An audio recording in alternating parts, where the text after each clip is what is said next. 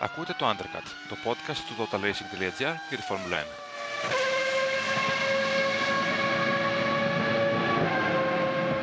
1. Δεν ξέρω αν το ξέρεις, αν είναι αυτό να πει. Το καλοκαίρι είναι η χειρότερη μου εποχή.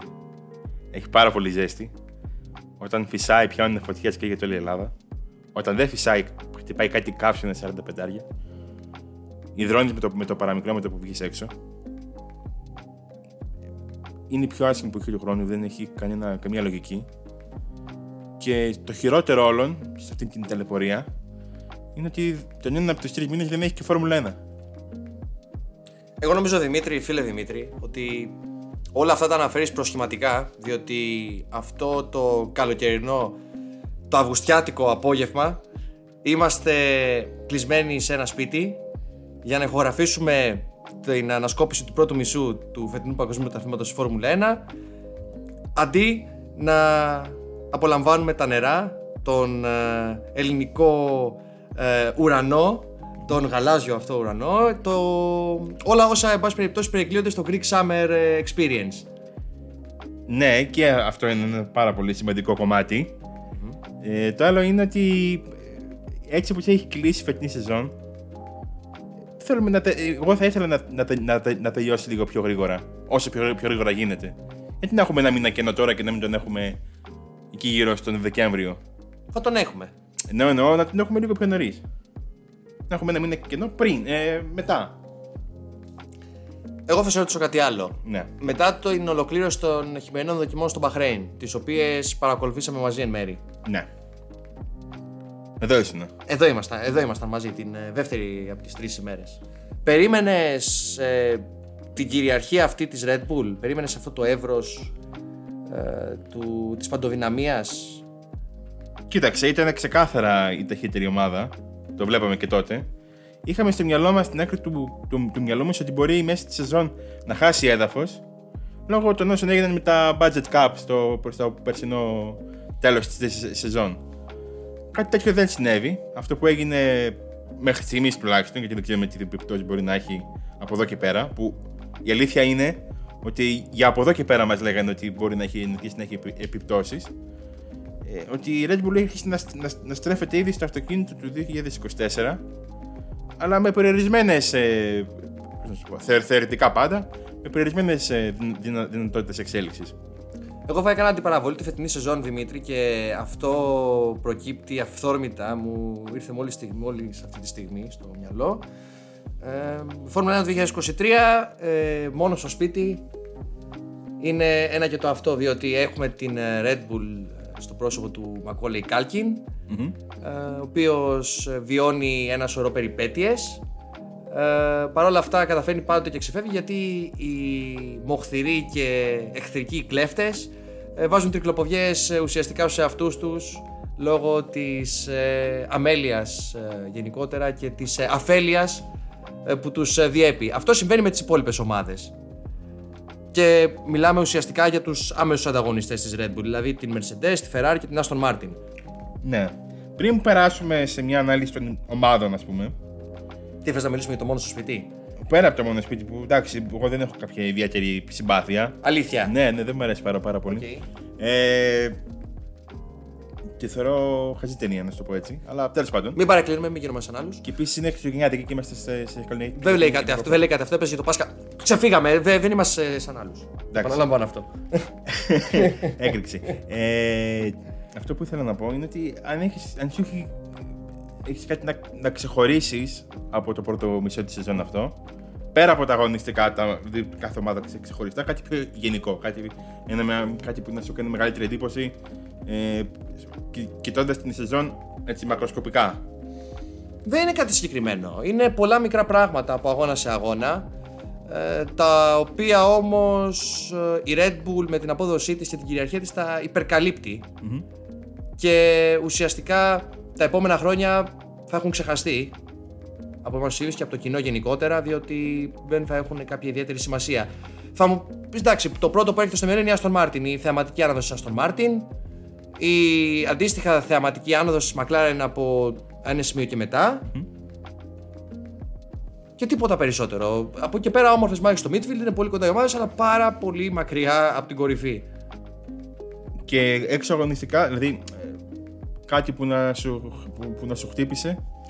Πολλές κακές αποφάσεις που έχουν ληφθεί, οι οποίες όμως εξίσου πέρασαν απαρατήρητες για τους λόγους που ανέφερα και πρώτερα. Εννοείς, μπορούμε να δώσουμε κάποια παραδείγματα?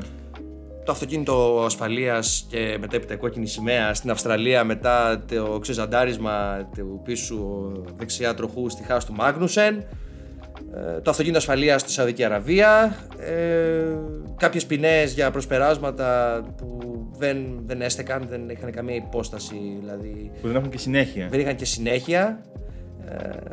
Κορυφαίο παράδειγμα για μένα δεν είναι τόσο το Hamilton Pérez στο sprint του Βελγίου όσο το Yuki Tsunoda. Το συμβάν με το Yuki Tsunoda και τον Guanyu Zhou στην πρώτη στροφή στη Βαρκελόνη. Mm-hmm. Κοιτώντας, επειδή κάναμε ένα ρησιάρι και δεν τα λέμε αυτά, έτσι μας έρχονται στο κεφάλι. Δεν είναι τόσο ξεπέρατο επεισόδιο. Πες το, είναι, έχουμε κάνει λιγάκι ρεπορτάζ, λίγο έρευνα. Για μένα, έτσι όπως το θυμόμουν τώρα, το πιο ενδεικτικό αυτού του διπλού ταμπλού στις αποφάσεις των. Διπλού ταμπλό στις αποφάσεις των γονοδικών είναι η διαφορά στην απόφαση, στην ποινή του Χάμιλτον με τον Πέρες στο Βέλγιο, με την μη ποινή του Ράσελ με τον Verstappen στο Αζερμπαϊτζάν, που είναι δύο, για μένα είναι ίδια συμβάντα. Παρεμφερή συμβάντα και παρεμφερή ζημιά στα δύο μονοθεσία της Red Bull. Και επηρέασε να εξής τον αγώνα και των δύο και είναι τα ίδια. Δηλαδή δεν έχει μεγάλη διαφορά. Για μένα είναι και τα δύο αγωνιστικά συμβάντα. Για όσους ακούσατε το επεισόδιο, για όσους είχατε ακούσει το επεισόδιο του Undercut για το Grand Prix Βελγίου και αντίστοιχα το επεισόδιο εκείνο για το Grand Prix στο Αζερμπαϊτζάν, αυτό ακριβώς είχαμε συμφωνήσει και δύο, αυτό είχαμε πει. Ναι. Εκεί που θέλω να πάω μετά και να το ενώσω κάπως είναι ότι αυτές οι αποφάσεις θα ήταν λίγο πιο αιχμηρές, λίγο πιο. Θα τις έπαιρνε μεγαλύτερο χαμπάρι ο κόσμος ή θα έδινε μεγαλύτερη βαρύτητα και οι άνθρωποι γύρω από τη Φόρμουλα 1, αν το πρωτάθλημα ήταν λιγότερο ανταγωνιστικό. Ήταν περισσότερο ανταγωνιστικό. Λιγότερο. Ακριβώς αντίθετα. Ναι. Ήταν περισσότερο ανταγωνιστικό. Δηλαδή, αυτά που έχει καταφέρει η Red Bull είναι ότι ακόμα και τα όσα έχουν γίνει στραβά, που για μένα είναι πολύ πιο στραβά από τα περσινά, ας πούμε. Βέβαια. Δεν έχουν τόση μεγάλη ένταση πίσω τους, γιατί δεν έχει και νόημα στο τέλος. Δηλαδή, κερδίζει πάλι ο Verstappen ή ο Pérez σε όσους αγώνες κέρδισε στην αρχή. Δύο αγώνες. Έχει κάνει 12/12. Έχει κατατροπώσει σε κάθε μορφή ανταγωνισμού. Ο Verstappen έχει πάρει το 91,6% των πιθανών βαθμών και Red Bull το 89,6% των πιθανών βαθμών στους κατασκευαστές. Οπότε, τι μπορούμε να πούμε για τη Red Bull? Ότι είναι κάτι τόσο αιχμηρό, κάτι τόσο εύκολο να το κάνεις, είναι κάτι το οποίο αλλάζει και πώς θα αλλάζει και πότε θα αλλάξει αυτό? Αρχικά να πω ότι πολλοί χρεώνουν στον Verstappen αλαζονία, υπεροψία, όμως ο ίδιος έχει κάθε δικαίωμα να συμπεριφέρεται με αυτόν τον τρόπο, εφόσον απολαμβάνει τέτοια υπεροχή και τέτοιου είδους κυριαρχία έναντι του ανταγωνισμού. Αν καταφέρουν και κάνουν τώρα το απόλυτο στο τέλος η Red Bull, δηλαδή, μακάρι να μην συμβεί για το καλό του σπορ και για το καλό του θεάματος πάνω απ' όλα. Δεν έχουμε τίποτα απέναντι στη Red Bull. Αν το καταφέρουν, μπράβο τους. Τι να πω. Από εκεί και πέρα, όλες οι αυτοκρατορίες έχουν περίοδους ακμής και παρακμής. Άλλη μια τέτοια περίπτωση είναι η Red Bull, όπως έχουν προηγηθεί αντίστοιχα άλλες ομάδες στο παρελθόν. Και η ίδια Red Bull, την περίοδο του Sebastian Vettel, κανείς δεν μπορεί να γνωρίζει το πότε θα επέλθει η πτώση στην απόδοσή τους.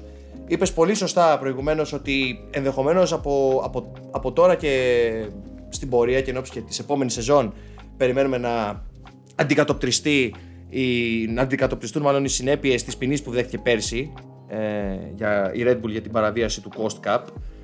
Πάντως μέχρι τώρα όχι άδικα, ασχέτως τι περιμέναμε. Είναι γεγονός, Δημήτρη, ότι η ποινή φαντάζει χάδι και το συζητάγαμε και τότε όταν είχε ανακοινωθεί. Η ποινή φαντάζει χάδι χωρίς να έχουμε δει όλες τις συνέπειες. Αυτό είναι το ένα. Γίνονται ερωτήματα, όπως και να το κάνουμε για την αυστηρότητά της. Αλλά θα ήταν πιο δόκιμο να μπει μια ποινή άμεση, δηλαδή αφαίρεσης βαθμών ή πρωταθλήματος. Είναι κάτι που είπε και ο ίδιος ο Στέφανο Ντομενικάλη, ο επικεφαλής αυτή τη στιγμή της Φόρμουλα 1. Νομίζω ότι αυτό είναι το πρέπον και το λογικό σε ένα πρωτάθλημα ομάδων και οδηγών. Ναι, οκ, αλλά. Δεν μπορείς να γνωρίζεις τι προετοιμασία, τι προεργασία έχει κάνει η Red Bull, η οποία πέτυχε διάνα με την αλλαγή των κανονισμών πέρσι. Έχει τον κορυφαίο technical guru αυτή τη στιγμή, αν όχι τον κορυφαίο των εποχών ενδεχομένως, στις τάξεις της, τον Adrian Newey.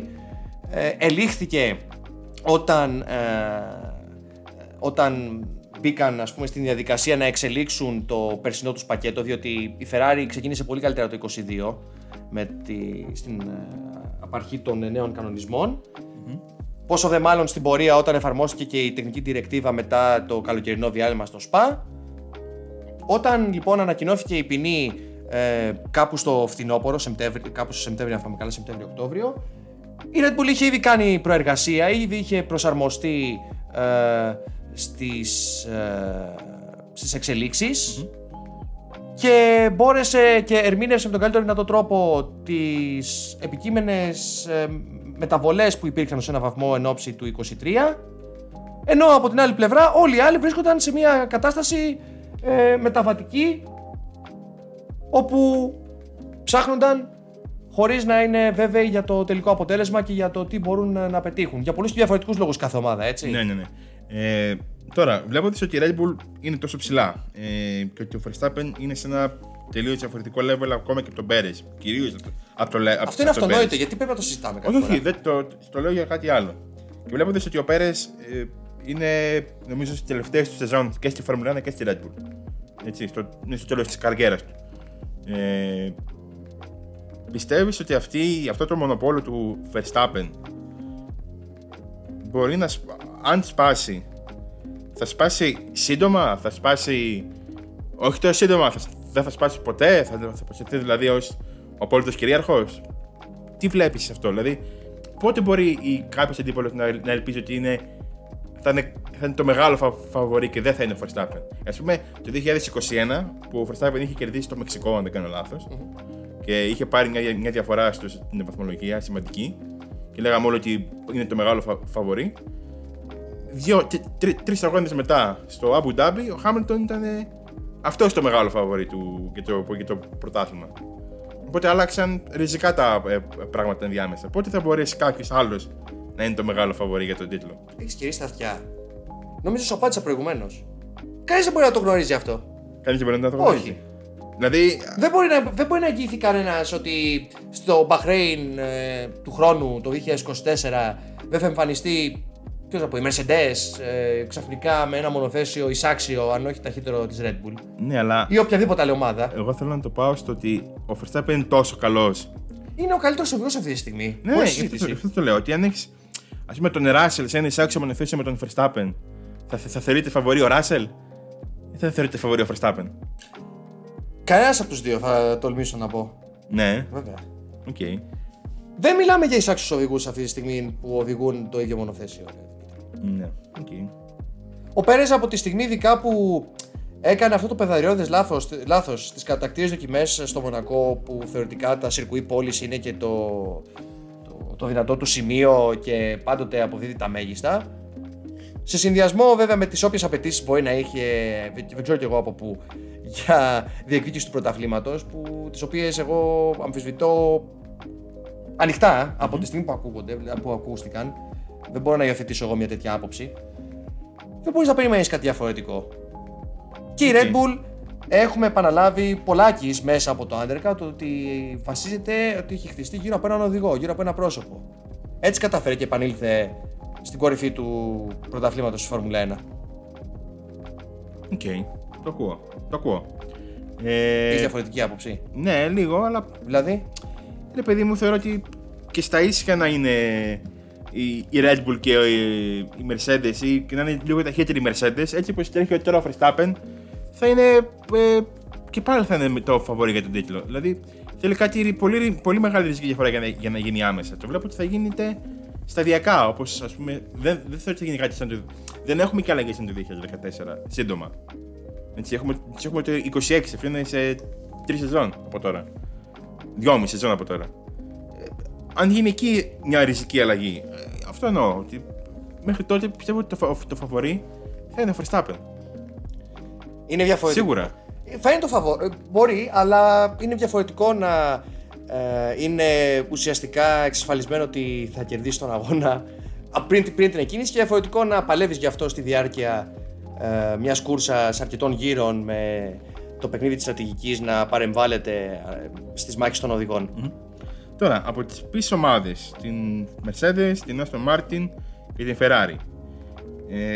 Τη Mercedes την έχω λίγο παραπάνω, κυρίως λόγω του διοικού και του Δήμου, γιατί έχει κάποιο πολύ καλύτερο μονοθέσιο.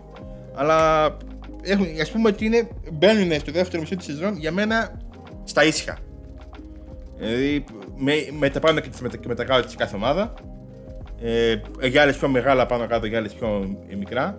Ποια είναι αυτή που πιστεύεις ότι μπορεί να πάρει, ποια βλέπεις μάλλον ότι μπορεί να μπει στο δεύτερο μισό της σεζόν ως η ταχύτερη και ποια ήταν αυτή που. Εντάξει, στο Μάρτιν ήταν αυτή που κάνει την έκπληξη, αλλά ποια ήταν αυτή που έδειξε τα περισσότερα, ότι είχε το κάτι παραπάνω. Καμία. Είναι στα ίσια δηλαδή. Έχεις μια Aston Martin η οποία στα χέρια του Φερνάντο Αλόνσο κάνει 4 στα 5 βάθρα. 4 τερματισμούς στους πρώτους 5 αγώνες στο βάθρο και 5 στα 7 στην πορεία με τη δεύτερη θέση του Ισπανού στον Καναδά και από εκεί πέρα έχει μια σταθερά πτωτική πορεία η Βρετανική ομάδα. Από τα Αλόνια στη Σαλόνια και Τούμπαλιν περίπου. Αλλά ξέρεις τι γίνεται, επακόλουθα στην περίπτωση της Aston Martin πάντα έρχεται η πτώση σε απόδοση για μια ομάδα που έχει από τη μία σεζόν στην άλλη σημειώσει τέτοια άνοδο. Καμία ομάδα στην ιστορία της Φόρμουλα 1 που έκανε επένδυση που... επενδύσεις πολλές σε ανθρώπινο δυναμικό και σε υποδομές, καινούργιο εργοστάσιο πια, αεροδυναμική σύραγγα. Καμία ομάδα λοιπόν στην ιστορία της... Σημείωση. Δεν είχε ανοίξει ακόμα το εργοστάσιο, απλά μπαίνουν σιγά σιγά νέες πτέρυγες. Το εργοστάσιο θα ανοίξει το 25. Η αεροδυναμική σύραγγα είχε εγκαινιαστεί, αν δεν κάνω λάθος. Ναι, φυσικά. Εκεί στάθηκα εγώ περισσότερο. Mm-hmm. Καμία ομάδα λοιπόν η οποία προέβησε τέτοιες επενδύσεις και θέλησε να κάνει το βήμα παραπάνω δεν βρήκε σταθερότητα από τη μία στιγμή στην άλλη, ενώ βρισκόταν σε αυτή τη φάση αναδόμησης που συζητάμε. Και παρόλα αυτά, νομίζω ότι ο Αλόνσο δικαίως είναι στην τρίτη θέση της βαθμολογίας. Για πόσο ακόμα όμως είναι το θέμα. Αλλά το άλλο ζήτημα είναι ότι τόσο ο Lewis Hamilton που είναι σταθερά καλός φέτος, έτσι, με ελάχιστους κακούς, ούτε κακούς, ελάχιστους μέτριους αγώνες, όσο και οι Mercedes είναι πολύ πιο σταθεροί από ό,τι ήταν πέρσι από αγώνα σε αγώνα. Δηλαδή, βλέπαμε πέρσι, ας πούμε, δεν έχει την Ήμολα την περσινή, δεν έχει την Σαουδική Αραβία, δεν έχει το Μονακό, δεν έχει κακούς αγώνες οι Mercedes. Έχει εγκαταλείψεις περισσότερες, έχει ατυχίες περισσότερες, αλλά νομίζω ότι σε απόδοση και σε ρυθμό και οι δύο τις οδηγεί νομίζω ότι είναι καλύτερα φέτος σε σχέση με πέρσι, με τις ατυχίες που έχει ο Russell, ας πούμε, αν τις βάλουμε μέσα σε δεν έχει μόνο ατυχίες, πρέπει να παραδεχτούμε ότι ο Hamilton είναι πιο σταθερός από τον Russell φέτος. Mm-hmm. Διάγει καλύτερη σεζόν. Είναι η αντίστροφη εικόνα με τα περσινά δρόμενα στην Mercedes. Εγώ θα ξεκινήσω από το προφανές ότι αποδέχθηκαν την αστοχία της φιλοσοφίας που υιοθέτησαν σχεδιαστικά, τα Zero Side Pods, ένα μεγάλο project το οποίο απέτυχε. Αφομοιώθηκε με τις υπόλοιπες ομάδες, με τη φιλοσοφία των υπόλοιπων ομάδων που βασίζονται πρακτικά και ουσιαστικά στο μοντέλο που υιοθέτησε η Red Bull, όπως άλλωστε συμβαίνει και σε κάθε περίοδο της Φόρμουλα 1, οι υπόλοιπες ομάδες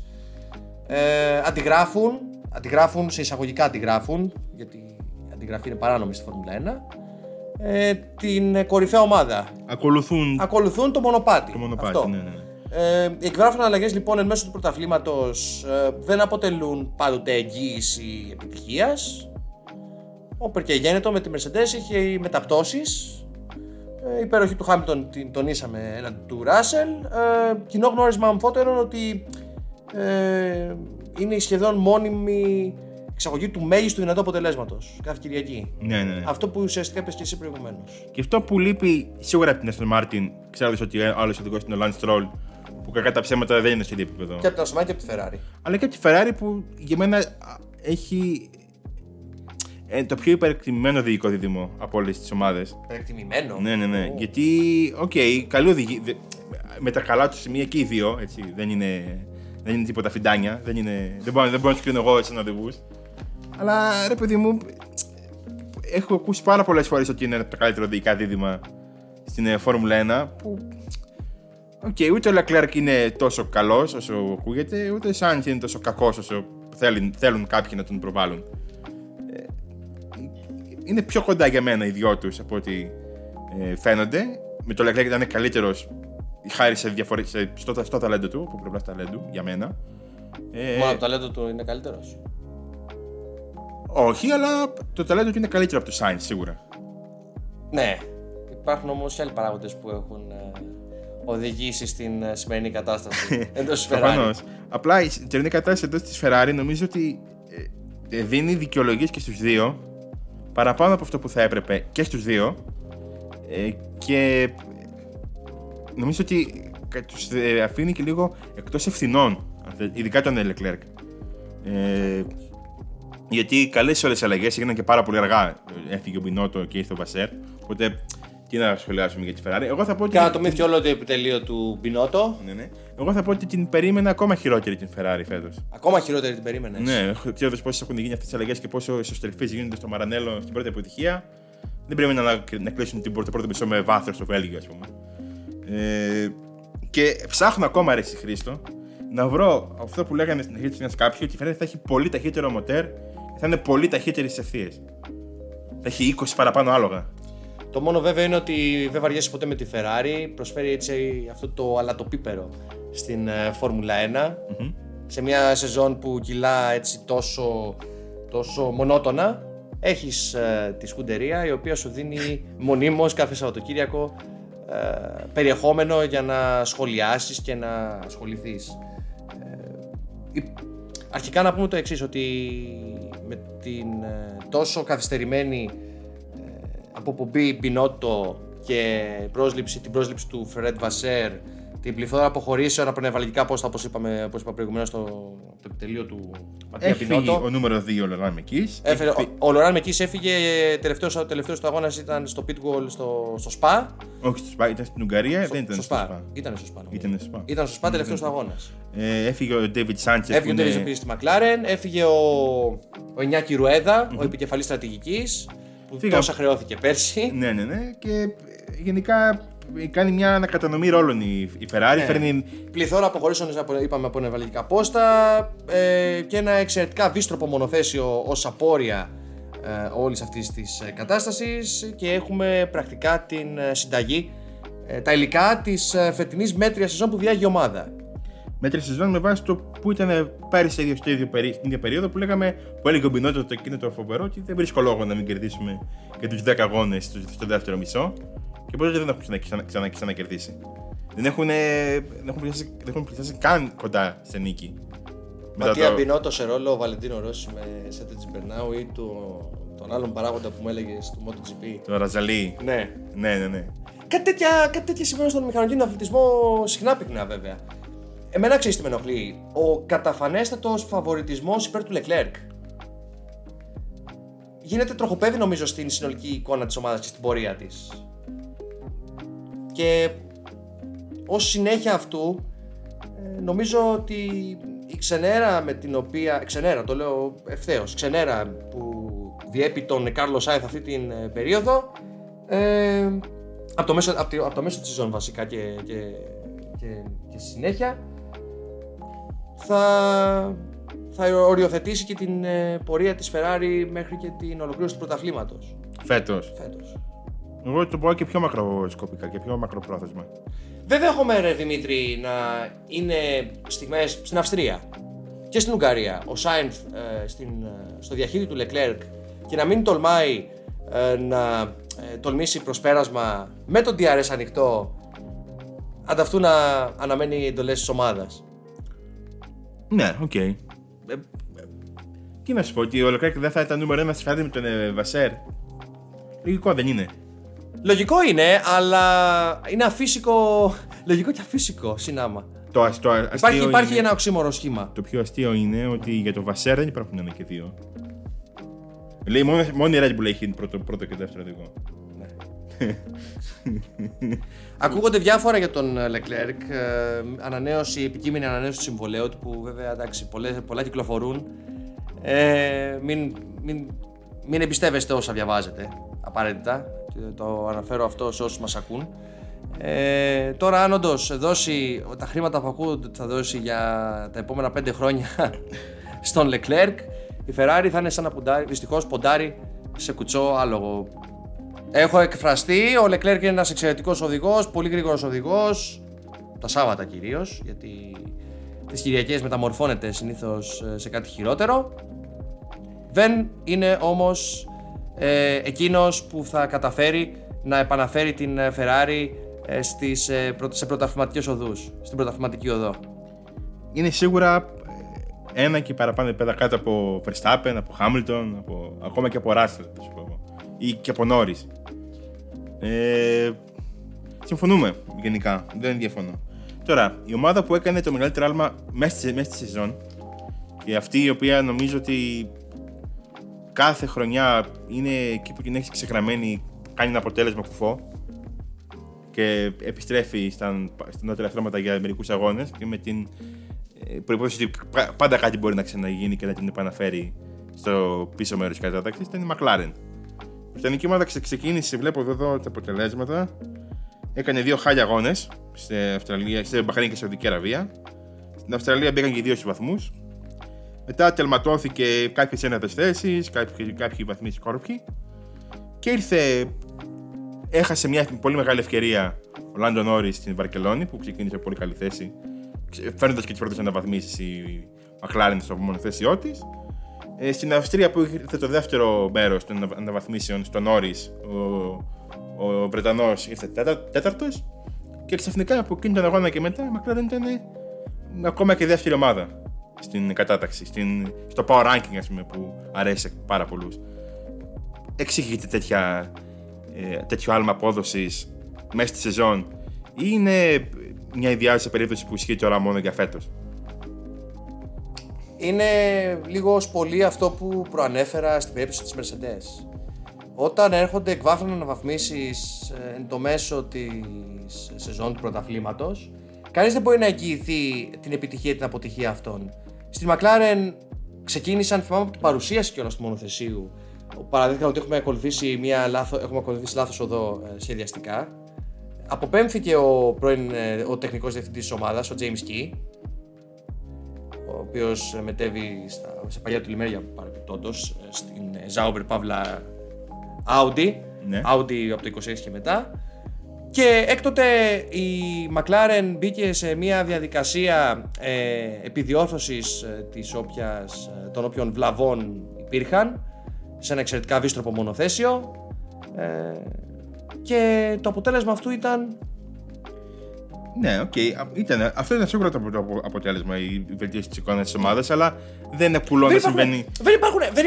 Δεν υπάρχει λόγος να περιπλέκουμε το προφανές, ναι, okay. Να προσπαθούμε να τετραγωνίσουμε τον κύκλο. Ναι, ρε παιδί μου, αλλά δεν είναι λίγο. Για μένα είναι πάρα πολύ σπάνιο μια ομάδα. Θα μου πεις είναι και πολύ ρευστή κατάσταση πίσω από τη Red Bull. Αυτό έχει μια πολύ μεγάλη δόση αλήθειας. Αλλά είναι ενδεικτικό ότι η McLaren ανέβηκε ξαφνικά να είναι σταθερά στις θέσεις που διεκδικούν βάθρο ή βαθμούς. Είναι ένα αποτυχία. Ρε παιδί μου, είναι αποτυχία το τελευταίο της αποτέλεσμα στο Βέλγιο που ήρθε 7ος ο Νόρις και σταθερά δεν είναι στο group αυτών των ομάδων, διότι στο Βέλγιο που δοκίμασαν κάτι διαφορετικό στο setup και ανέμεναν διαφορετικές συνθήκες, ίσως λίγο περισσότερη βροχή την Κυριακή του αγώνα, καταβαραθρώθηκαν. Ναι, αλλά και πάλι δεν απειλήθηκαν, απλά ο Νόρις τους πέρασε όλους πολύ πιο άνετα από ό,τι θα έπρεπε. Από αυτούς με τους οποίους συναγωνίζονταν στα ίσια μέχρι την Ισπανία, ας πούμε. Και συνήθως έχανε κιόλας.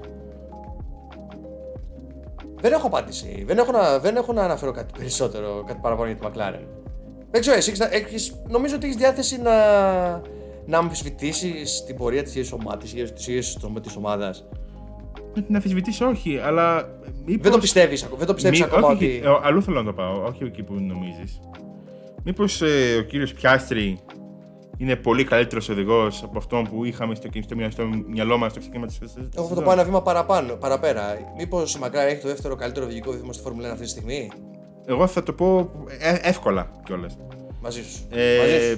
Ο Πιάστρι, είχαμε πει ότι ίσως να μην αντέξει την πίεση που έφερε όλο αυτό το serial που τον έφερε στο Walking, που ίδιος ουσιαστικά πέτυχε να μην πάει στην Alpine μετά τα όσα γίνανε εκεί πέρα.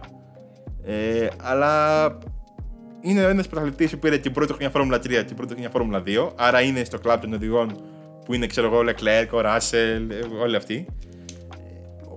Και νομίζω ότι με τις εμφανίσεις του, τον πόσο κοντά ήταν στον Norris σταθερά. Και στο Belgium ήταν και σταθερά μπροστά του, έτσι, σε ρυθμό, σε απόλυτο ρυθμό. Σε μια πίστα που πάει στον Norris, που είναι καλός ο Norris. Νομίζω ότι καταδεικνύει ότι η μεγαλύτερη προσθήκη της McLaren δεν ήταν ούτε ο Σάντσες που πήρανε τώρα, ούτε ο Ρομπ Μάρσαλ από τη Red Bull. Νομίζω ότι ήταν ο Όσκαρ Πιάστρι στη θέση του Ντάνιελ Ρικάρντο. Ξεκάθαρα. Αυτό έχει βελτιώσει νομίζω πολύ περισσότερο την εικόνα της McLaren από ένα σημείο και μετά στη σεζόν παρά οτιδήποτε άλλο έχει να κάνει με. Τολμώ να πω ότι ο Πιάστρι έχει. Μην υπερβάλλω. Έχει το μέταλλο του πρωταθλητή. Περίμενα ότι αυτό που είπες προηγουμένως, ότι η πίεση που θα του ασκούταν φυσιολογικά μετά από όσα έγιναν πέρσι και τον τόρο που προκλήθηκε γύρω από το όνομά του και την είσοδο του φέτος στη Φόρμουλα 1 πρώτη του σεζόν, ότι θα λύγιζε, ότι θα έκανε περισσότερα λάθη. Όχι, στα δύσκολα του πρώτου κομματιού της σεζόν ανταπεξήλθε πάρα πολύ καλά, ήταν σχεδόν αλάνθαστος. Με τα λιγοστά λαθάκια που και ο Norris, ας πούμε, στην Ισπανία έκανε σημαντικό λάθος στην πρώτη στροφή και πέταξε σκουπίδια. Στη Σαουδική Αραβία. Και στη Σαουδική Αραβία. Είχαν μονοθέσει για το Q3 και ο Norris έκανε κοπάνι στον τοίχο. Ακριβώς. Άρα το μέλλον προδιαγράφεται λαμπρό για την McLaren.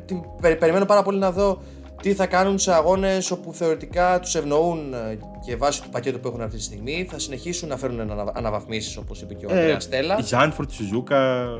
Σιγκαπούρη, ναι. Στη Ζούκα η Μακλάρεν θα είναι θεωρητικά θα είναι πάρα πολύ δυνατή. Ξέροντας τι. Θα χάσει η Red Bull μέσα στη Ζούκα από τη Μακλάρεν. Όχι να χάσει, να είναι δεύτερη τώρα. Πού κολλάμε, γιατί κολλάμε σε αυτά. Τώρα, θα προσπεράσουμε μία ομάδα. Έτσι. Θα πάμε στην άλλη ομάδα που έκανε άλμα. Για μένα, πολύ μεγάλο άλμα. Γιατί είναι δύσκολο να είσαι σταθερά τελευταίος ή να χαίρεσαι που είσαι προτελευταίος. Επί σειρά ετών. Και τώρα να έχεις χάσει ευκαιρίες, πολύ σημαντικές ευκαιρίες, να μεγαλώσεις τη διαφορά σου πάνω από την 7η θέση. Να είσαι άνετος μες στην 7η θέση. Και οι Williams θα μπορούσαν να ήταν άνετα στην 7η θέση, να μην είναι ισόβαθμοι. Με την Haas και να είναι λίγο μπροστά από την Alfa Romeo και να μην κινδυνεύει από αυτές τις ομάδες. Ο Alex Albon είναι για μένα ένας από τους οδηγούς της σεζόν, έτσι, ειδικά στους πρώτους αγώνες. Με ξέρεις την Αυστραλία ήταν αλάνθαστος, με πολύ σπουδαίες εμφανίσεις. Και νομίζω ότι δείχνει και αυτός ότι είναι μέλος της χρυσής γενιάς των Βρετανών οδηγών, άχι το κάνει πιο Ταϊλανδός. Russell, Norris και όλων αυτών. Τους είχαν όλους μαζί, τους θυμάμαι από τη Φόρμουλα 2, τη Φόρμουλα 3, που ήταν συνεχώς στις πρώτες θέσεις, ας πούμε. Και είναι, όταν πήγες στη Red Bull, δεν φάνηκε στο μισό της σεζόν για λίγους αγώνες. Μετά τον είχαμε λίγο του πεταματού. Ο Albon είναι μια περίπτωση του Gasly. Δημήτρη. Νομίζω είναι καλύτερος από τον Gasly. Είναι καλύτερος από τον Gasly, πιστεύεις? Ναι. Όλους έχουν στα ίδια. Και είναι επιτυχία του Albon ότι είναι στα ίδια με τον Gasly, έτσι. Για μένα. Είναι μια περίπτωση Gasly και βάσει του τρόπου με τον οποίο εξελίχθηκε ο ίδιος μετά την αποπομπή του από τη Red Bull. Εκεί στέκομαι περισσότερο εγώ.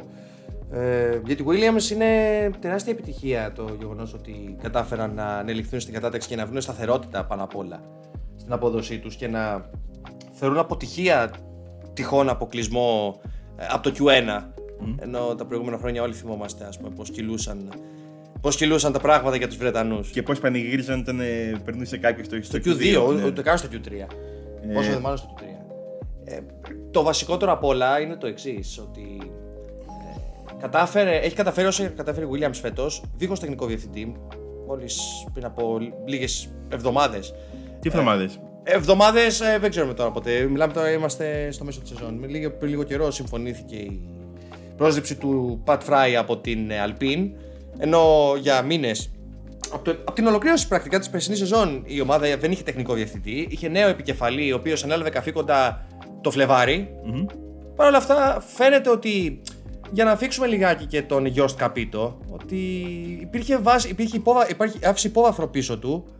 Και στη θέση του βέβαια ήρθε και ένας ικανότατος άνθρωπος από μια κυρίαρχη μηχανή της Φόρμουλα 1, από έναν οργανισμό που πέτυχε τα πάντα και κυριάρχησε στο σπορ για μια δεκαετία κοντά, τον James Vowles.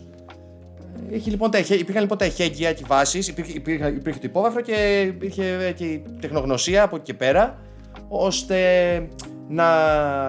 να μπει η ομάδα σε έναν δρόμο, να μπει σε ράγες και να πορευτεί. Να μεγιστοποιεί τα αποτελέσματά της, να αποκτήσει σταθερότητα και να πορευτεί από εκεί και πέρα με βάση τις επιταγές του αθλήματος αυτή τη στιγμή και εννοείται να αναβαθμιστεί πάνω απ' όλα, γιατί οι δομές της παραμένουν απορχαιωμένες.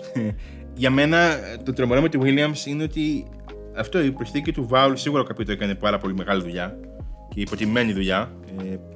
Αλλά νομίζω ότι αυτό ακριβώς, η προσθήκη του Vowles, πέραν το ότι έδωσε κάποια τεχνική όθηση κτλ. Αυτό που πιστεύω ότι έδωσε είναι ότι μια στοχοπροσήλωση, ότι πάμε να κάνουμε κάτι το οποίο ξέρουμε να κάνουμε. Δεν πάμε να δοκιμάζουμε πράγματα, δεν πάμε να ρισκάρουμε υπερβολικά. Και πάνε να κάνουν πράγματα τα οποία ξέρουν ότι μπορούν να τα κάνουν. Ότι είμαστε καλοί στις ευθείες, θα κάνουμε ένα μονοθέσιο που θα είναι το πιο γρήγορο στις ευθείες. Θα κερδίζουμε όσο παραπάνω μπορούμε εκεί. Ο Albon είναι καλός στον έναν γρήγορο γύρο. Θα προσπαθούμε να πάρουμε τα περισσότερα κατακτήριες. Ο Albon είναι πολύ καλός στην άμυνα. Θα τον βάζουμε πιο νωρίς στα πιτς, να είναι μπροστά από τους υπόλοιπους και μετά να φυλάει τη θέση του. Το έχει κάνει. Νομίζω η Williams μαζί με την Red Bull και λιγότερο σχέση, και νομίζω περισσότερο σίγουρα σχέση με την Ferrari ή με την Aston Martin κτλ. Έχει πάρα πολύ καλή χάραξη στρατηγικής στον αγώνα.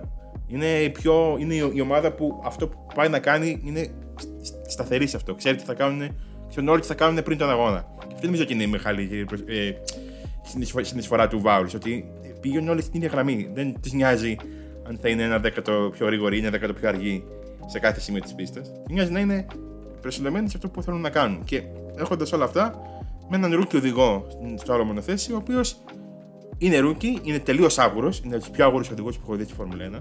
Σίγουρα έχει ταλέντο, σίγουρα έχει δείξει ότι μπορεί να κάνει ωραία πράγματα στο μέλλον. Δεν ξέρω αν θα προλάβει να είναι στο μέλλον της Williams. Δεν ξέρω κι εγώ αν ο Sargent θα διατηρηθεί στις τάξεις της ομάδας για την επόμενη σεζόν. Όπως έχουν έρθει τα πράγματα μέχρι στιγμής, το θεωρώ εξαιρετικά δύσκολο.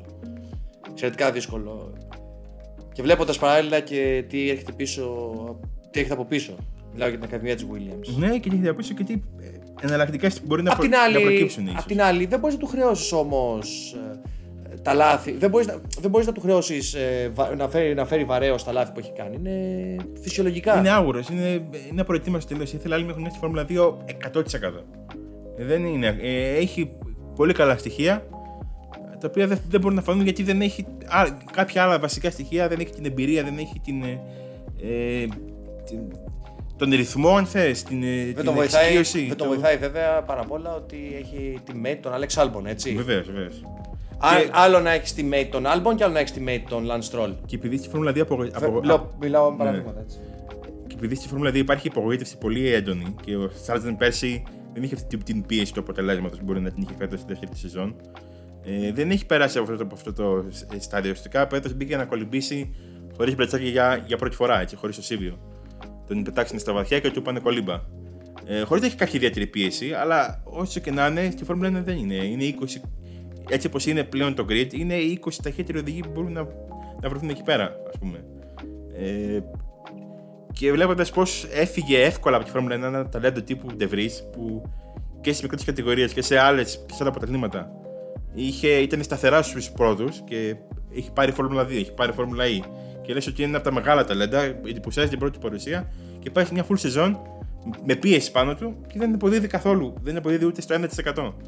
Οπότε αυτό είναι το βασικό μου για μένα κομμάτι στο Red Bull Verstappen, το οποίο το κακό είναι ότι πιστεύω ότι δεν θα προλάβει να αποδείξει κάτι. Κανείς δεν ξέρει όμως τι επιφυλάσσει στο μέλλον. Μπορεί να τον δεις ξαφνικά. Ωραιότατα σε κάποιον αγώνα, καρμανιόλα. Τι παραδοσιακά έχουμε τέτοιους κάθε χρόνο. Να συλλέγει βαθμούς. Θες να ξεπετάξουμε λίγο γρήγορα Haas και Alfa Romeo? Γιατί δεν βρίσκω κάποια. Haas burnout. Burnout. Ναι. Haas η ομάδα burnout.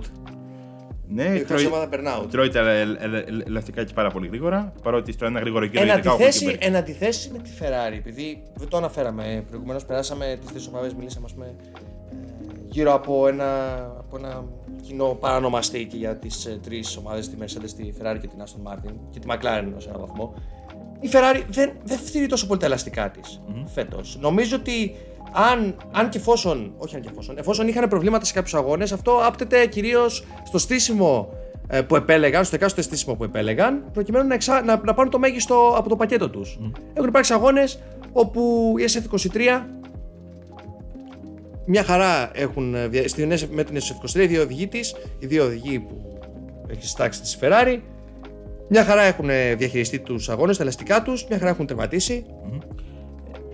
Αυτό που θέλω να πω για Haas και Alfa Romeo, που είναι και οι δύο ουσιαστικά. Αυτό ήθελα να κάνω τη γέφυρα λοιπόν με τη Haas, επειδή πολλοί χρεώνουν στην Haas κοινά χαρακτηριστικά με τη Ferrari και από εκεί προσπαθούν να βρουν απάντηση για τα προβλήματα που αντιμετωπίζουν οι Αμερικανοί στους αγώνες. Θα πω εδώ ότι ο αγώνας στο Βέλγιο ήταν πολύ διαφορετικός για το που είσαμε στο Βέλγιο και είδαμε πάρα πολύ από αυτόν τον αγώνα. Και αυτό που παρατήρησα είναι ότι στη Haas έχουν πάρα πολύ καλό ρυθμό στους πρώτους γύρους της κάθε γόμας. Όπως έχουν τις κατακτήρες δοκιμές, όπου φέτος ο Νίκο Χούλκεμπεργκ έχει κάνει μαγικά. Και μετά φτύρονται πάρα πολύ γρήγορα τα ελαστικά τους και πέφτουν σαν πέτρες. Αλλά αντίθετα στην Alfa Romeo, μια μάδα με ίδιο κινητήρα, με ουσιαστικά παρόμοια στήριξη από την Ferrari, ισχύει το ακριβώς ανάποδο. Στους πρώτους γύρους δεν είναι τόσο γρήγορος όσο οι υπόλοιπες ομάδες, οπότε χάνουν πολύ συχνά σε πιθανά άντρα κάτι κτλ. Αλλά στη διάρκεια του stint είναι πιο σταθερή από τις άμεσες αντιπάλους, ας πούμε. Και ίσως και όχι τόσο άμεσες αντιπάλους τους. Δύο ομάδες λοιπόν με πάρα πολλά κοινά, ίδιες κινητήρες, ίδια κυβότια, ίδιο ταλέντο οδηγών, να το πάω μέχρι εκεί αν θες.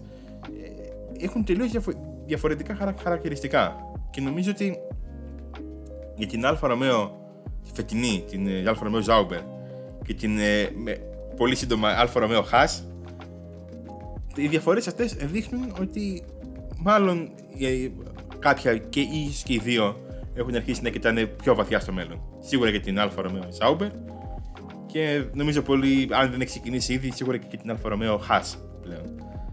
Η διαφορά σε απόδοση ανάμεσα στις δύο ομάδες και η μικρή διαφορά ανάμεσά τους στο βαθμολογικό πίνακα άπτεται κατ' εμέ στην ψυχή και την καρδιά των οδηγών, του οδηγού της διδήμου. Ο Νίκο Χούλκεμπεργκ και ο Κέβιν Μάγκνουσεν, λιγότερο βέβαια, σε κάθε τριήμερο παλεύουν, μοχθούν για το μέγιστο. Ανεξαρτήτως αν το πετυχαίνουν ή όχι. Είπαμε για τον Χούλκεμπεργκ, έχει τόσες προκρίσεις φέτος στο Q3, νομίζω 10 στα 12 έχει. Ή 9 στα 12, κάτι τέτοιο έχει ο Χούλκεμπεργκ φέτος. Έχει σίγουρα περισσότερες προκρίσεις στο Q3 από τον Σέρχιο Πέρες. Πέραν τούτου.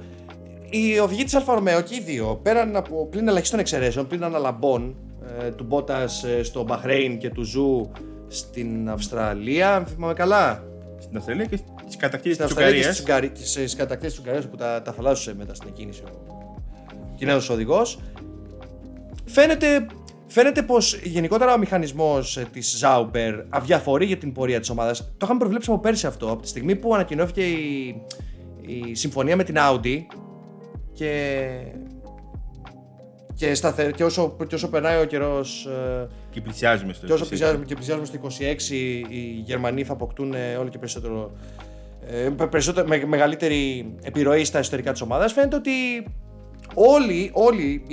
όλο το προσωπικό της ομάδας και συμπεριλαμβανομένων και των οδηγών απλώς έχουν μπει στον αυτόματο πιλότο και αναμένουν τις εξελίξεις αυτές που θα προκύψουν από το 25 και μετά, όχι τόσο από το 24. Βέβαια, κανείς δεν εγγυάται, δεν θα είναι εκεί. Κανείς από τους δύο δεν θα είναι εκεί το 26. Εγώ αυτό πιστεύω. Κανείς από τους δύο δεν θα είναι εκεί το 26. Ο Μπότας δεν έχει λίγο παραπάνω. Όχι, αλλά... δεν βλέπω τον Μπότας το 26 στη Φόρμουλα 1. Ναι, είναι πολύ μέτριο. Δηλαδή μετά το τρομερό του ξεκίνημα πέρσι το 22. Μέχρι τον Καναδά. Μέχρι τον Καναδά που ήταν σε άρρωστη κατάσταση. Μετά δεν έχει φανεί. Δηλαδή, ούτε καν αναλαμπές. Ούτε καν αναλαμπές. Πιστεύω ότι είναι και θέμα τύχης μερικές φορές με κάποια πράγματα. Πλέον. Έτσι, η τυχιότητά τους δεν με κάνει πιστεύω ότι είναι αναλαμπές. Αυτό. Ο Ζου πιστεύω ότι θα είναι μαζί με τον Σάρτζεντ ένας ακόμα που δεν θα είναι σίγουρα στο κριτήριο του 2025. Έτσι, 25 του 24, το 24 μπορεί να είναι, για το 25. Εγώ σου λέω για το 25. Για το 24 τώρα αλλαγές τόσο γρήγορα δεν νομίζω ότι θα έχουμε άλλες μεγάλες. Έχουμε την Grand Prix Κίνας του χρόνου μετά από τόσα χρόνια. Έτσι ακριβώς. Ναι, αυτό. Και... γενικά ο Ζου θυμάμαι πάντα ότι δεν ήταν ένας οδηγός που ήταν σταθερά καλός στη Φόρμουλα 2. Είχε πάρα πολύ κακά αποτελέσματα. Και αυτή την ίδια εικόνα της μη σταθερότητας, αυτό ακριβώς μου βγάζει και τώρα. Ότι μπορεί να είναι πολύ καλός στον αγώνα που θα του πάνε όλα καλά ή που θα τα κερδίσει ο ίδιος μόνος, που θα έχει ρυθμό. Στους αγώνες που δεν έχει ρυθμό, είναι από τους χειρότερους του grid και είναι σταθερά από τους χειρότερους του grid. Ακριβώς γι' αυτό το λόγο, λοιπόν, χρεώνω μάλλον αδιαφορία και στον Μπότας. Διότι ακόμα και όταν ο Ζου είναι μέτριος, ο Μπότας υπάρχουν περιπτώσεις που φαίνεται πολύ χειρότερός του. Είναι δύσκολο να κρατήσει τους δύο και ο Μπότας έλεγε φωναχτά ότι θα μείνω στην Αλφα Ρωμαίο για το 2026 για να είμαι στην Audi, για να είμαι στην ομάδα της Audi. Το έλεγε φωναχτά πέρσι, το θυμάμαι να το έλεγε και όταν έγινε η αλλαγή έλεγα οκ, μπορεί, τώρα λέω μάλλον όχι. Να σε ρωτήσω κάτι άλλο, Δημήτρη. Ναι. Θα έβλεπες έβλεπες αναβίωση του οδηγικού διδήμου της McLaren το 2020 στην Audi του 2026. Με τον Αντρέα Σάιντλ. Μάλιστα. Για το Sainz, ξέροντας ότι όλη η οικογένεια έχει πολύ καλές σχέσεις με την Volkswagen και την Audi, δεν θα το παίρνει. Θα το θεωρούσα πολύ πιθανό, ειδικά έτσι όπως πηγαίνει η φάση στην Ferrari. Και νομίζω ότι ο Sainz αργά ή γρήγορα θα είναι εκεί. Έτσι. Για τον Norris, εάν η McLaren συνεχίσει την ανωδική της πορεία, όσο η McLaren συνεχίσει την ανωδική της πορεία, θα είναι όλο και πιο δύσκολο να τον απομακρύνεις από εκεί. Πιστεύω εγώ. Γιατί η McLaren είναι μια παλατιακή ομάδα, αλλά είναι η McLaren, δεν είναι. Δεν είναι η Alpha Tauri, δεν είναι. Ούτε δεν είναι καν Aston Martin, ας πούμε. Να το πω έτσι, ακόμα. Έτσι, αυτό πιστεύω. Μπορεί, αλλά.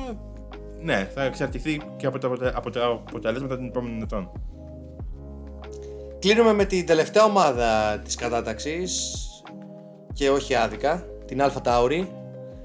Μια ομάδα η οποία φέτος μέχρι στιγμής σε 12 αγώνες έχει παρατάξει 3 οδηγούς. Η μόνη ομάδα που έχει αλλάξει οδηγό αυτή τη στιγμή. Πέρσι, αν δεν κάνω λάθος, δεν άλλαξε κάποια ομάδα οδηγό. Μόνο από αλλαγές λόγω τραυματισμών ή της κολυκοβίδας του Albon. Της κολυκοβίδας του Albon και πρώτερα είχαμε λόγω COVID τις όποιες αντικαταστάσεις οδηγών. Στην αρχή της χρονιάς. Δηλαδή μετά από αρκετά χρόνια είδαμε αντικατάσταση οδηγού για λόγους απόδοσης. Και δικαίως. Ο Νικ ντε Βρις ήταν πολύ μακριά από εκεί που περίμενε η Red Bull. Πολύ μακριά από εκεί που περίμενε η ίδια του η ομάδα. Και ήταν λάθος η απόφαση να τον φέρουν στη Φόρμουλα 1. Και αυτό και εκεί θα κατέληγα. Πιστεύω ότι κατάλαβαν πολύ γρήγορα, πριν καν ξεκινήσει η φετινή σεζόν, ότι το πόσο παρορμητική ήταν η απόφασή τους να καταλήξουν εκεί μετά το ναυάγιο της υπόθεσης με τον Κόλτον Χέρτα πέρσι. Έχω γράψει ένα κείμενο. Έχω γράψει ένα blog από το οποίο δεν αλλάζω ούτε τελεία ούτε κόμμα, σχετικά με τον ερχομό του Ντάνιελ Ρικιάρντο, ο οποίος επέστρεψε στη Φόρμουλα 1 με τα χρώματα της Alpha Tauri, υποφθαλμιώντας θεωρητικά πάντα μια θέση στη Red Bull, που εγώ το βλέπω απίθανος, αδύνατον να συμβεί. Σας καλώ να ανατρέξετε σε αυτό, βρίσκεται στην σελίδα μας στο totalracing.gr και δεν θα ασχοληθώ περισσότερο, δεν μπορούμε να κρίνουμε άλλο στο Ρικιάρντο με μόλις 2 αγώνες και μετά από απουσία τόσο μεγάλο. Εγώ θα πω 2 πράγματα. 6 μηνών πόσο έλειπε. Εγώ θα πω 2 πράγματα. Πρώτον, ότι καμία αλλαγή που έχει κάνει η Red Bull Alpha Tauri, η Toro Rosso και ο Χέλμουτ Μάρκο δεν έχει βγει λάθος, ούτε μία. Πάρτε όποιες θέλετε.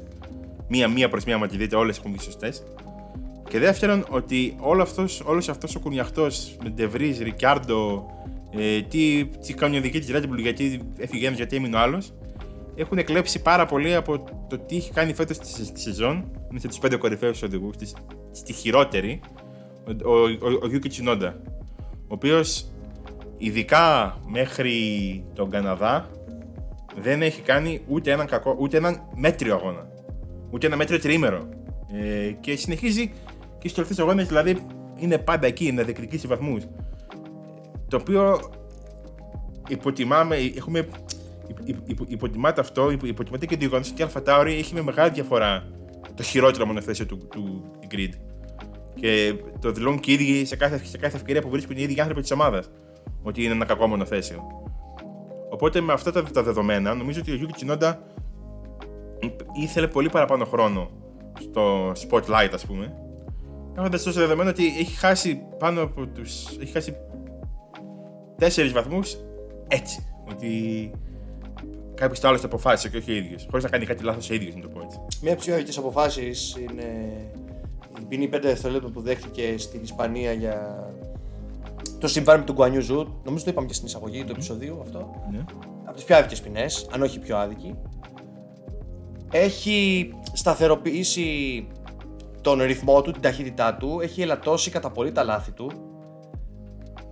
Το περιμέναμε αυτό ότι θα συνέβαινε, ένας εξαιρετικά ταλαντούχος οδηγός, τον οποίο πιστεύει το περιβάλλον της Alpha Tauri, δεν θα μιλήσω γενικότερα για την Red Bull, διότι από εκεί και πέρα θα ξεφύγουμε και θα αγνοήσουμε την μεγάλη εικόνα για τον Ιάπωνα, ο οποίος εξακολουθεί και εκλαμβάνει σχόλια από εδώ και από εκεί υποτιμητικά, τα οποία δεν ανταποκρίνονται στην πραγματικότητα και δείχνουν ανθρώπους που αγνοούν, δεν έχουν μυρωδιά από Φόρμουλα 1. Και το κάνουν ίσως και με τρόπο ακόμψο, γιατί και οι ίδιοι έχουν κάποια άλλα πράγματα που θέλουν να περάσουν προς τα έξω. Άρα, μην καταλαβαίνοντας σε τι εποχές ζούμε. Αυτό οκ, είναι μεγάλη κουβέντα. Αυτό που αξίζει να πούμε τώρα είναι ότι είπαμε για τις 9 ομάδες. Είπαμε, ακριβώς, μιλήσαμε για 9 ομάδες. Δεν αγνοήσαμε, δεν ξεχάσαμε την Αλπίν. Ίσως από την Αλπίν την έχουμε πολύ ψηλά. Έχουμε πρώτη από όλες στη λίστα. Πρέπει να κάνουμε ξεχωριστό επεισόδιο και για τα φετινά και για τα όσα έχουν γίνει στο Ένστον τις τελευταίες πολλές δεκαετίες. Γιατί η ιστορία της Αλπίν και είτε Ρενό, είτε Λότους, είτε Μπενετών, είτε Τόλμαν ακόμα, είναι πάρα πολύ ενδιαφέρουσα και θέλουμε να την καλύψουμε σε ένα special επεισόδιο, το οποίο φιλοδοξούμε να έρθει μέσα στην καλοκαιρινή διακοπή. Μέχρι να επανέλθουμε σε δράση στο Grand Prix Ολλανδίας. Λοιπόν, φέρνω να πεις τον κορυφαίο αγώνα κατά τη γνώμη σου φέτος. Λοιπόν, ο κορυφαίος μου αγώνας, αυτός που πέρασα καλύτερα, ναι, ήταν το Silverstone. Γιατί εντάξει, δεν είναι πολύ αντικειμενικός αυτό. Αλλά νομίζω αυτός που είχε το περισσότερο ενδιαφέρον μέχρι το τέλος ήταν δυστυχώς ή ευτυχώς η Αυστραλία. Ακριβώς. Εκεί καταλήγουμε λοιπόν. Αυστραλία. Grand Prix Αυστραλίας με διαφορά ο κορυφαίος αγώνας της σεζόν. Μετά συνοστίζονται στη δεύτερη και τρίτη θέση το Μονακό, η Βρετανία. Κοίτα, συνήθως. Λίγο Καναδάς. Ο Καναδάς που ήταν πιο κοντά η πρωτοπόρια, άλλαξε κάτι. Αυτό που έχω να πω εγώ είναι ότι όταν έχεις πράγμα που έχει καλό Μονακό, το πράγμα είναι ή πολύ καλό ή πολύ κακό. Είχαμε πολύ καλό Μονακό το 2004. Ναι. Είχαμε πολύ καλό Μονακό το 2000. Πότε ήταν τώρα, πρόσφατα, το 2018, πότε ήταν που είχαμε ωραίο. Το Ρικιάρντο. Ναι. Μάλιστα. Το 2018. Που ήταν ένα ωραίο πρωτάθλημα, ας πούμε. Αλλά. Ναι. Όταν έχεις καλό Μονακό, έχεις ή πολύ καλό ή πολύ κακό. Ας πούμε το 2021 είχαμε κακό Μονακό σχετικά και εξαιρετικά νεαρό μάλλον και είχαμε κορυφαίο πρωτάθλημα. Ναι. Πολλών ετών. Top 5 μέχρι στιγμής για σένα σεζόν. Το 5 τι αγώνων ή οδηγών. Οι αγώνες μόλις ερώτησα. Δεν μπορώ να μου βγάλω την πρώτη θέση τον Verstappen. Φίλε, δεν θέλω να τον βάζω στο top 5, αλλά αναγκαστικά. Δεν γίνεται να μην το βάλεις πρώτο, ρε φίλε. Δεν γίνεται. Ωραία. Αλόνσο Χάμιλτον. Τσουνόντα και Πιάστρι. Πιάστρι θα τον βάλεις top 5. Νομίζω ότι είναι στις παρυφές. Με ποιον? Είναι με δύο τους οδηγούς ακόμα. Είναι ο Norris, είναι ο Albon, είναι τον Albon, όχι τον Norris τόσο πολύ. Ο Norris έχει κάνει χοντρά λάθη για αυτά που θα μπορούσε να έχει πετύχει. Μπορούσε να είναι ακόμη πιο πάνω. Θεωρητικά. Τώρα θα με φρίσεις λιγάκι. Μπορεί και λιγάκι ο Ocon ως ένα βαθμό. Ναι, δεν θα τον. Ο Ocon είχε αυτό που σου είχα πει και πέρσι και έβριζε επειδή ήθελες να του γίνει καλά Alonso. Ότι είναι ο πιο ύπουλα σταθερός οδηγός του grid. Δεν το συμπαθεί κανείς, αλλά είναι εκεί. Για μένα λοιπόν το δικό μου top 5 είναι ο Verstappen, είναι ο Alonso. Θα βάλω ψηλά τον Tsunoda γιατί τον πιστεύω πάρα πολύ. Θα βάλω τον Lando Norris και θα βάλω και τον Ocon. Θα βάλω τον Hamilton. Θα βάλω τον Hamilton, ναι. Πάρε τον Ocon και βάλω τον Hamilton, εντάξει. Πέμπτε τον Hamilton. Ναι. Οκ. Ωραία, αυτό είναι το 5. Θα βγάλουμε συνολική λίστα στο τέλος της σεζόν. Το κάνουμε ανάποδο πάλι, όπως και πέρσι. Για να μάθετε και φέτος ποιος ήταν ο καλύτερος μας οδηγός. Κάτι άλλο να προσθέσεις που πιστεύεις ότι μπορεί να γίνει μέσα στην υπόλοιπη σεζόν, κάτι που προσμονάς να δεις. Να κερδίσει κάποιος άλλος πέραν της Red Bull. Εσύ. Αυτό, τι νιώθεις αυτή τη στιγμή. Αυτό που νιώθουμε και οι δύο αυτή τη στιγμή να πούμε είναι πως η Red Bull μάλλον θα κάνει το απόλυτο. Αυτή είναι η εικόνα. Με αυτή την ψυχοσύνθεση βγαίνουμε από το πρώτο μισό τη σεζόν. Θέλω να σκέφτομαι ότι δεν έχει γίνει ποτέ το απόλυτο, οπότε δεν μπορεί να κερδίσει ποτέ. Ακριβώς. Δεν γίνεται να κερδίσει κάτι θα γίνει. Πού θα πάει. Και θα έχει και ποινές, δηλαδή θα έχουν και ποινές και δύο κινητήριες θέσεις κτλ. Δεν είναι κάτι ποινές στο Verstappen. Δεν είναι κάτι ποινές στο Verstappen. Και πάλι. Και επειδή. Ανάλογα και την πίστα, με το τι έχει στη Σιγκαπούρη, ας πούμε. Η μόνη πίστα που μπορώ να δω κάποιον άλλο να κερδίσει είναι η Σιγκαπούρη, να σου πω την αλήθεια. Σιγκαπούρη, ναι. Στο Ζάντφορντ δεν βλέπεις κάποιον να κερδίσει. Στο Ζάντφορντ, αν κερδίσει κάποιος άλλος, δεν θα είναι επειδή ήταν κακή η Red Bull ή δεν είχε ρυθμό Verstappen, θα ήταν επειδή κάτι του συνέβη. Άμα ξεκινάει πρώτος και φύγει και στύψει πρώτος, το να του συμβεί κάτι είναι λίγο δύσκολο. Κανείς δεν θέλει να χτυπήσει το Verstappen μέσα στην Ολλανδία. Δεν θέλουν να τον χτυπήσουν σε άλλες πίστες. Ναι. Ποιον έχω να προσμονάς να δεις από τους υπόλοιπους 10 που ακολουθούν.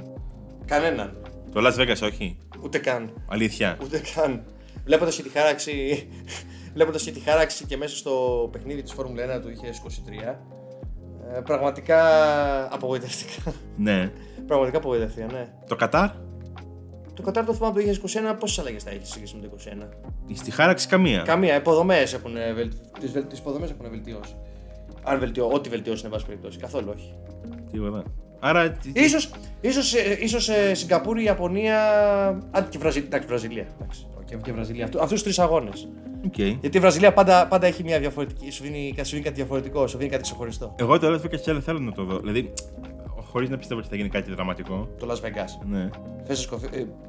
Περιμένεις με προσμονή εκείνη την Κυριακή πρωί να σηκωθείς με όρεξη, με κέφι να δεις βραδινό αγώνα. Στο Las Vegas με τα γύρω. Στη Sunset Boulevard. Ναι, τι κάνουμε. Είμαι τόσο ρηχός. Εγώ είμαι αρνητικά προκατειλημμένος. Okay. Και θεωρώ ότι θα απογοητευτώ. Νιώθω ότι θα απογοητευτώ πολύ. Να πούμε ότι φέτος είναι και η τελευταία ευκαιρία του Σέρχιο Πέρες για νίκη στο Μεξικό.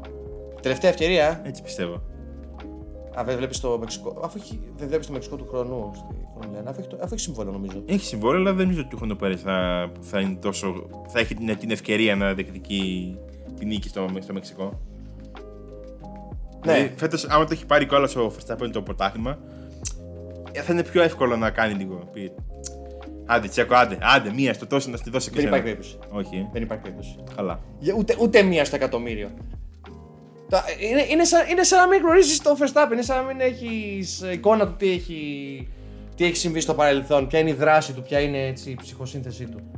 Ναι, φέτος, δηλαδή πέρσι okay, μπορείς να το δικαιολογήσεις κάπως. Φέτος τι δικαιολογία έχει. Από το Μαϊάμι και μετά τον έχει πάει αίμα. Περίμενες κάτι διαφορετικό αυτό. Όχι ρε φίλε, πέρσι ήταν πιο εριστικός ο Πέρες, να σου το πω έτσι. Τι πιο εριστικός ήταν.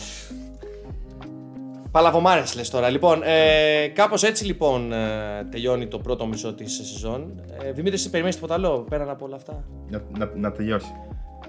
Και εγώ περιμένω να τελειώσει η σεζόν, να λυτρωθεί ο ανταγωνισμός, να λυτρωθώ κι εγώ. Για άλλους λόγους όμως. Αυτά από εμάς.